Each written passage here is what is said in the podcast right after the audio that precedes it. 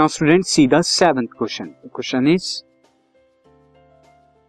What is the amount of work done on a body moving in a circular path. जब एक body circular path में move करती है तो work done क्या होता है।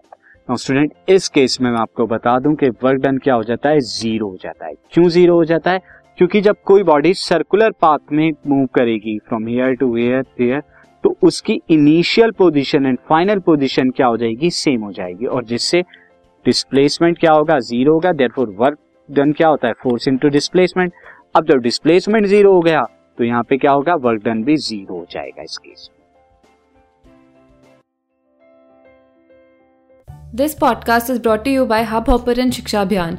अगर आपको ये पॉडकास्ट पसंद आया तो प्लीज लाइक, शेयर और सब्सक्राइब करें और वीडियो क्लासेस के लिए शिक्षा अभियान के यूट्यूब चैनल पर जाएं।